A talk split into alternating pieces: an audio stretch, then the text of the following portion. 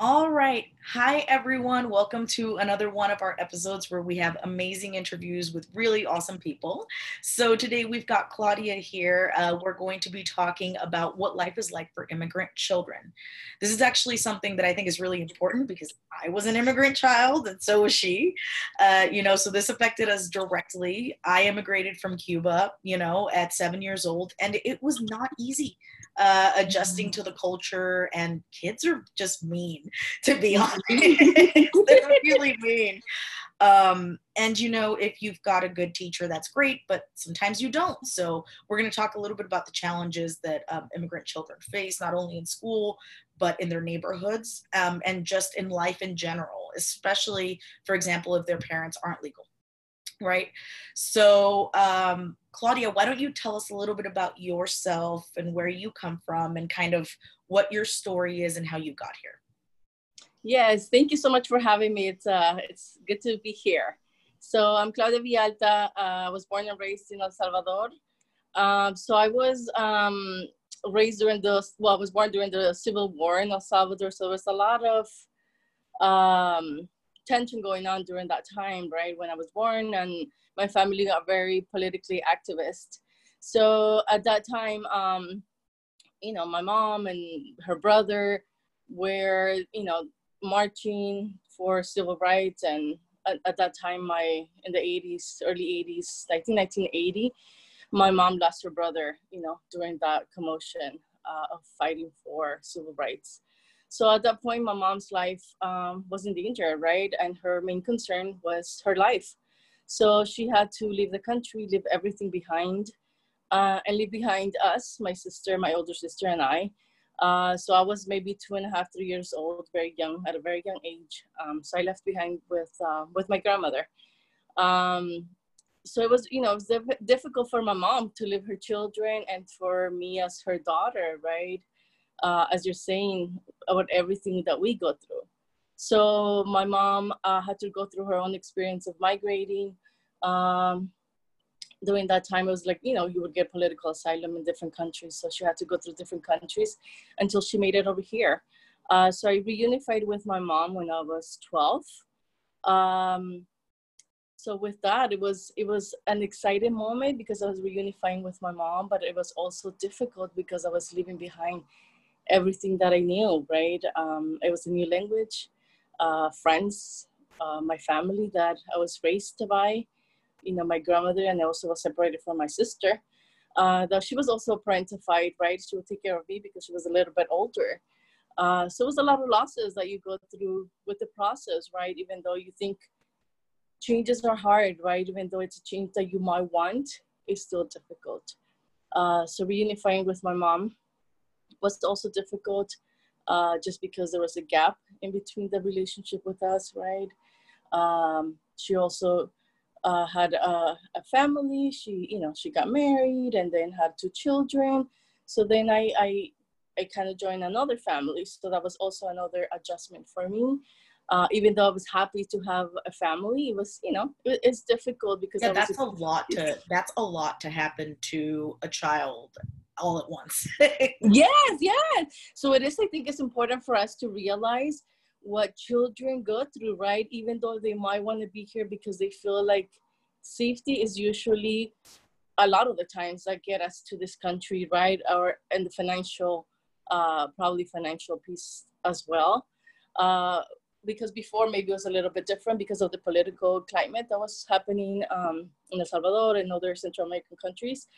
Um, and other parts of the world too. I know um, other parts of the world there were uh, a lot going on the political stuff uh, during the 80s. Uh, but now, right, the post-war in El Salvador also has another piece of the safety that I can be in my country as well because safety is a concern, right? Even though during that time, during the 80s, safety was also a concern. Now it's a, a different layer of safetyness, right? That you have to make sure that you feel safe.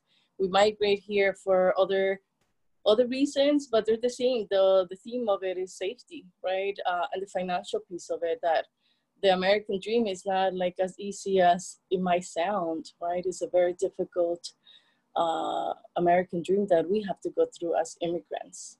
And it's important for us to uh, tell our stories, right? So so we can know what it's like so people can understand us what we go through yeah i actually think that it's so important the things that we're touching on right now because oddly enough these are not the things that we usually talk about when we talk about immigration because what we talk about is we, we do talk about like the violence and leaving and that but we don't specifically talk about the fact that families have to leave each other mm-hmm. um, like for example i was lucky enough to be able to come with my mom but mm-hmm. for a lot of kids it's not like that you know? So i feel like that's a part that that doesn't get enough attention the fact that think about the sacrifices that these families are making just to get here.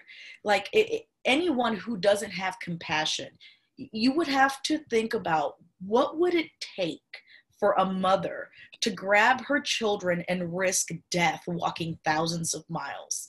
That that must take something extreme right to put her put her life in danger like that and her kids lives. Like she must feel like she has no other choice. Mm-hmm. and and i feel like we don't talk enough about the humanity of it. Like these are children right? And and one of the things that that i've always felt is we've there's this game going on in the government. And it doesn't matter who's in charge because they're all playing the same game. And mm-hmm. the game is they will look at this group of people, any group of people, right? Just this group of people and say, all of your problems are because of this other group. And, and that's what they do. They put us against each other so that we're constantly fighting each other and don't realize they're screwing all of us, mm-hmm. right? So we've, I mean, I haven't because I'm an immigrant, but we as Americans, right?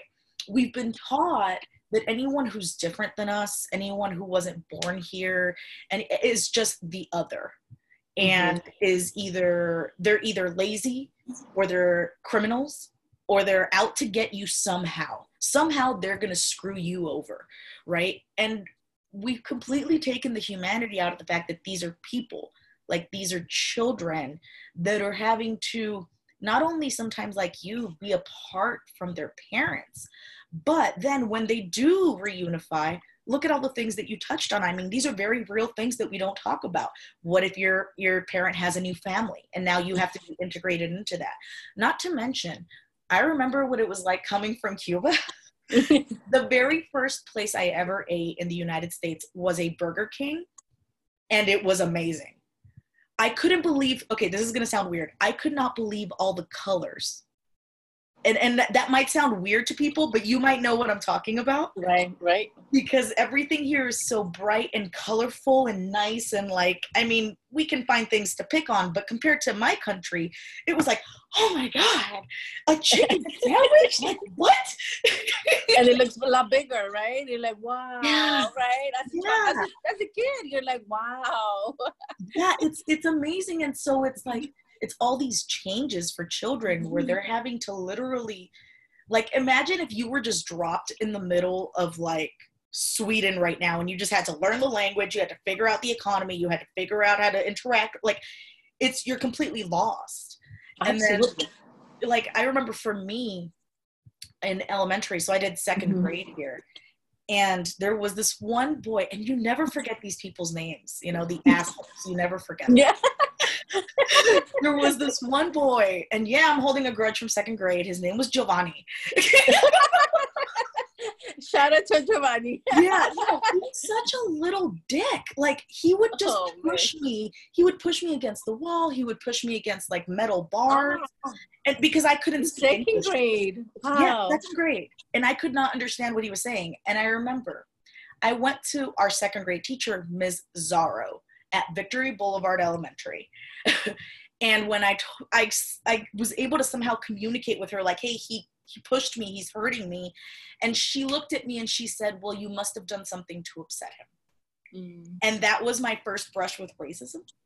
Mm-hmm. um, so can you tell me a little bit about, you know, once you got settled in what your experience was like as a child and then now as an adult how has your experience as a child influenced your choices as an adult and what you do now yeah so as a child i think I, w- I went through uh, something you know maybe similar things that you went through uh, as well discrimination right uh, and blaming the victim right uh, the society blames the victim, right? Oh, you must have done something wrong. It's your fault, kind of thing. The message. Um, so I definitely experienced uh, some very similar things in middle school because I started middle school, right? Um, and I also remember that during that time when I started, that was Montebello Intermediate. Um, and I still have friends, you know, from intermediate, but my the friends, they were all from different countries, but not mine. So I also went through this identity, like I knew I was Salvadorian, but then it's like uh, where, you know, there's a difference in how we speak the language, certain words that might mean something that might mean something else for other people. I feel that because I'm Cuban and there's not a lot of Cubans in, in California. Yes, a lot in Florida, exactly. but not a lot in California. not in California, absolutely. Right. So you can relate to that, right? When you are like, oh my God, like, you know, you kind of lose a little bit of that and you want to regain it back and then try to balance both, right? And for people to understand you and trying to adapt words so they can understand you, but then also not lose it. So it's like you go through this conflict of also identity of who am I? I know who I was, but as a child, you go through that as well, right? Um, and of course, that you know, as as time passes, um, it gets better. But I had to work through that, right? Through that piece. I also had to work through the separation of my mother uh, because that's a big impact, right? Losing people was really hard, and I didn't understand why it was so hard for me to lose people, and it was so painful, and I didn't want I wanted to hold on to people, right? Um, or just it was hard, or connecting to people as well because I didn't want to connect to people because then I was afraid to losing them. So you know, all really that quick, really quick, it's it's funny that you say the thing about trying to be understood even with other Spanish speakers mm-hmm. because that is a very real thing and people don't realize that. Because like for example so cubans talk really fast. Yeah. And so i'll be taught i at first especially i would be talking to other spanish speakers and like they would either ask me to slow down or like you know and it got to a point where i because another thing about the way cubans talk is we cut a lot of letters out. So a lot of times we won't fully pronounce our r's or our s's. Okay. will be like a breath right and so I started trying to pronounce like porque yo sé que and like just all the S's, all the R's. And for a while I tried and people did understand me better, but I was like, this isn't how I talk. Yeah. Like it's fake. I'm faking, I'm I'm not faking an accent, but I'm like saying everything in like the correct, I guess, I don't know, full way mm-hmm. pronunciation of everything. And it's like, but that's not my accent. Yeah. I just wanted to throw that in there because I totally get what you mean by that.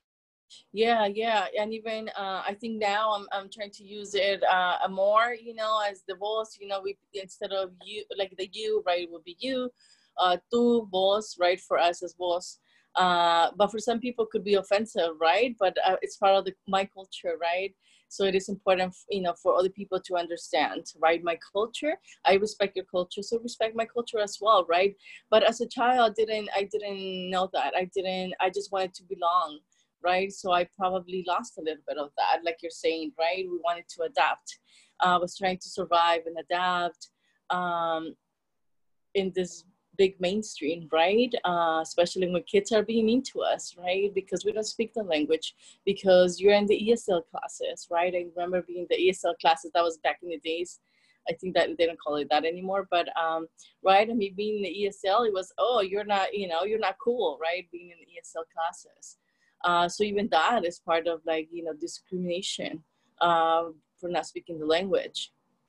Um, so there's a lot of uh, things that we go through, and, and, it's important to have an understanding. And that's why it's like good to have this uh, right like this interviews and uh, so people can know I can know how it is for us even the little a little bit of who we are right it's important um, so that was me growing up. Now as I work as a psychotherapist, uh, so I work with uh, a lot of immigrant families. I work at a nonprofit organization where we um, serve a lot of uh, Latinos, immigrant families that come to this country, right? We provide mental health services.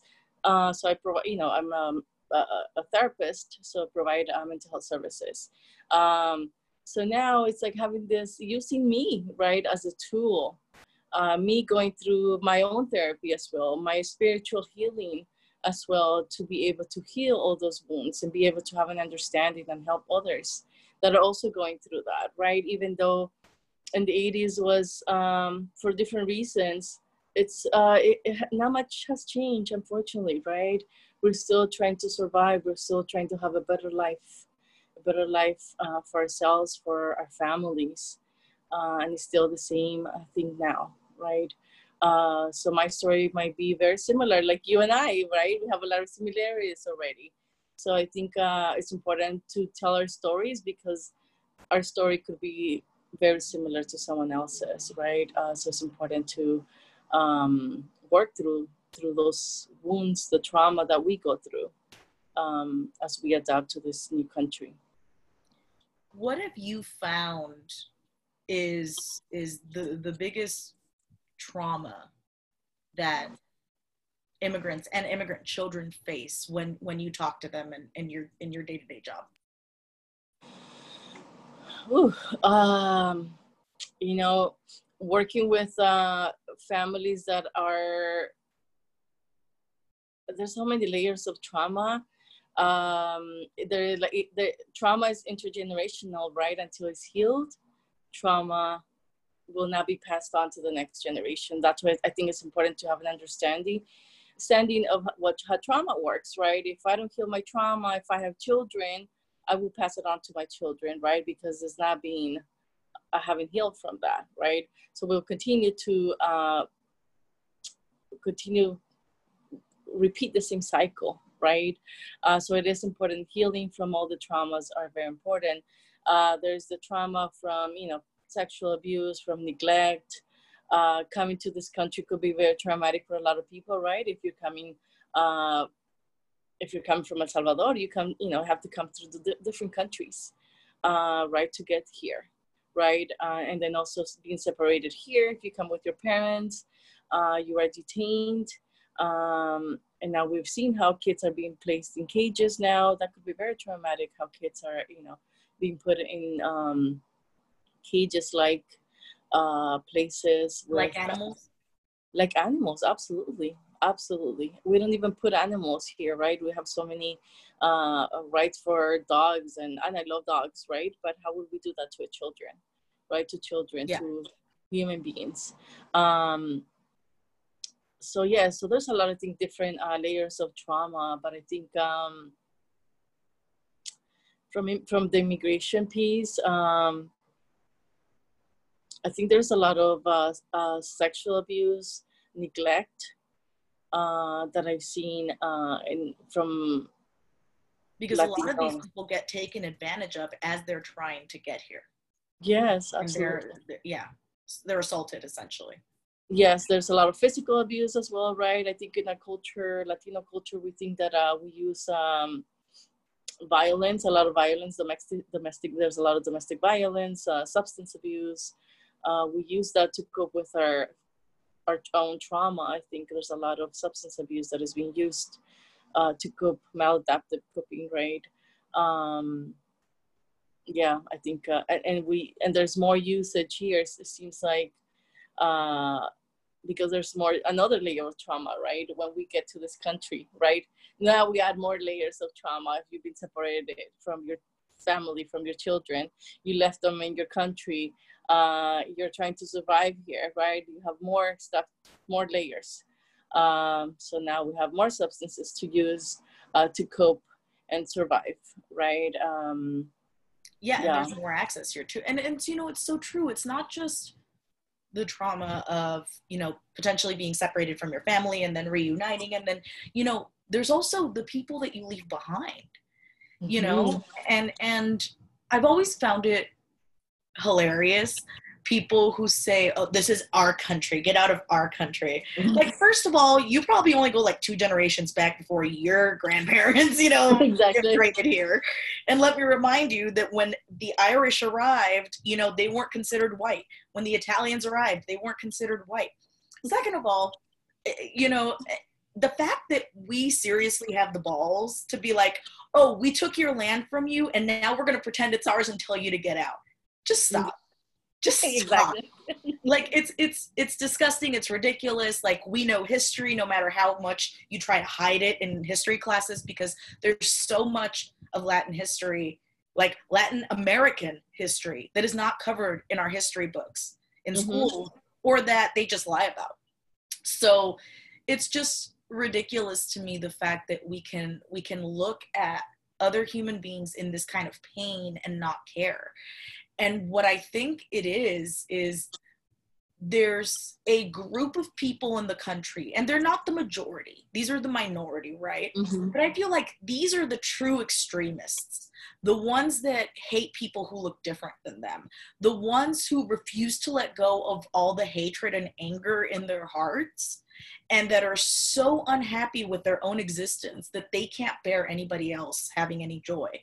And it's just ridiculous. Like most people are not like that most people mm-hmm. can be talked to and we can explain to them hey look this is how it is and this is why and it's been proven that when you have more exposure to people that are different than you your biases and your racism starts to go away because you start mm-hmm. like humanizing the person because you start mm-hmm. seeing them like oh this is a human being like yeah. she has music that she likes and you know she has hobbies and oh she thinks this about that and it's like oh this is a person and so there's this barrier that we have to break down this illusion that people that are different from us are not as human as we are and mm-hmm. that they can be treated as less than so you know i think the work that you're doing is amazing because you're giving support to people who are in the most difficult point of their lives, going through the biggest transition. You know, I mean, this is bigger than even I would say having a kid because you're changing your entire life, your entire surroundings, potentially your language, you know. So it's we need more people like you doing what you do and i just want to say thank you so um you. okay so i'll i'll i'll lead i'll lead us out on a positive question um what do you feel we should do to help improve the future of immigrants? Like, where's the silver lining? What can we do to make things better? I think we need to educate ourselves, right? Knowledge is power. Uh, it's like when uh, providing me providing services to the families, working with the parents. It's like there's a lot of psychoeducation that we do, right? Um, so there's a lot of education that we need to do. Knowledge is power. I think that's what we need to remind ourselves right? The more we know the better it's for us right? Um, because then nobody can say what people can say whatever they want to say right? Go back to your country and then we can kind of uh, know our rights right? I think that's what's important. Um, so i think that's what i would leave it with that. The more we know the better it's for us yeah, thank you. And I think that's awesome because knowledge is power. It sounds corny, but it's true. Mm-hmm. Um, okay, so Claudia, I just once again wanted to thank you so, so much for joining us today. I appreciate your time. I appreciate the work that you're putting in for our people. Like, thank you, thank you, thank you. We need more people like you. Oh, um, Thank you so much. Welcome back anytime, anytime. Um, so we'll be posting this video up on YouTube, and then Claudia, if you want to send me any websites or any social media links, I'll go ahead and post those too, so that you guys can follow Claudia and follow the great work that they're doing. Um, and then we'll be back again soon with another interview. Thank you guys so much. Subscribe. All right. And yeah. uh, see you guys again soon. Okay. Thanks, Claudia. Thank you. Thank you. Take care. Bye.